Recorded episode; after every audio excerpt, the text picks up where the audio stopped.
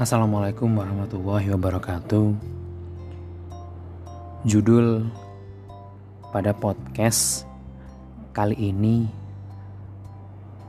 adalah filosofi Uno. Layaknya filosofi kopi, filosofi Uno pun punya sebuah cerita unik di dalamnya. Pernah gak sih kalian mengharap sesuatu tapi nggak kesampaian. Kalau iya, kita sama. Sebenarnya ada sih rumus paten bagaimana supaya kita bisa mendapatkan apa yang kita harapkan. Caranya adalah dengan mengurangi harapan kita selain kepada Tuhan dan memfokuskan harapan kita hanya untuk semakin lebih dekat kepadanya. Iya, gitu aja. Mudah bukan? Aku juga baru tahu kok ada rumus semacam itu. Dan semua ini berkat kuasa Tuhan yang secara uniknya turun pada saat kartu Uno mulai dimainkan. Singkat cerita, suatu ketika pada saat sudah selesai mengajar, salah satu temanku punya ide bagaimana kalau kita main Uno aja. Karena kebetulan waktu itu semua sudah selesai mengajar dan lagi nganggur, gak ada kegiatan yang harus dilakukan. Kami pun akhirnya beli Uno dan kami langsung main. Dan seketika suasana langsung jadi heboh dan situasi menjadi semakin menyenangkan dengan adanya permainan kartu Uno. Hari-hari pun berlalu dan minggu pun berganti, aku masih ingat semua kejadian ini berawal dari sebuah keajaiban yang terjadi di hari Jumat.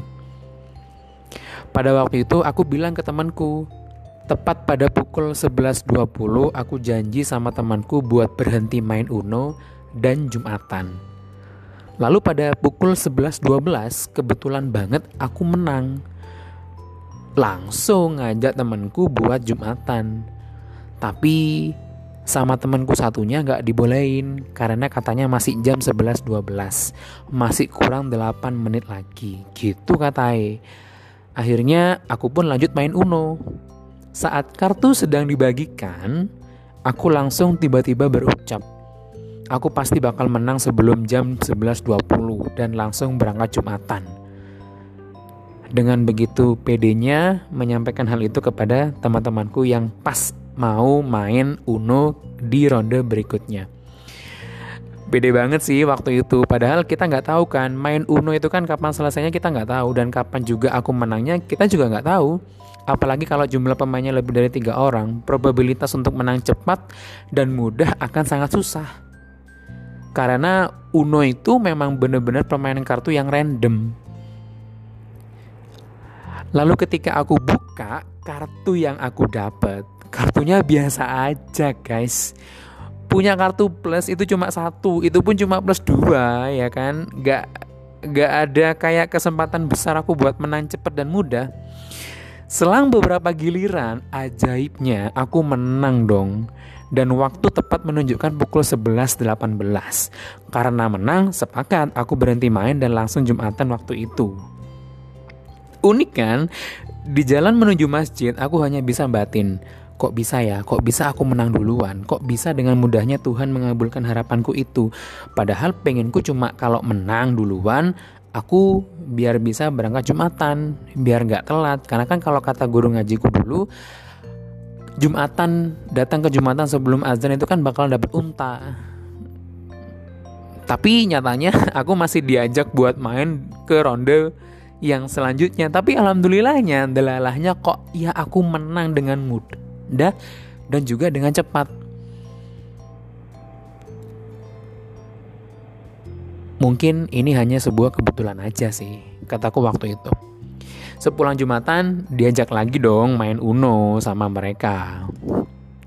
Setelah beberapa ronde, ada satu temanku, dia sebel soalnya kalah terus.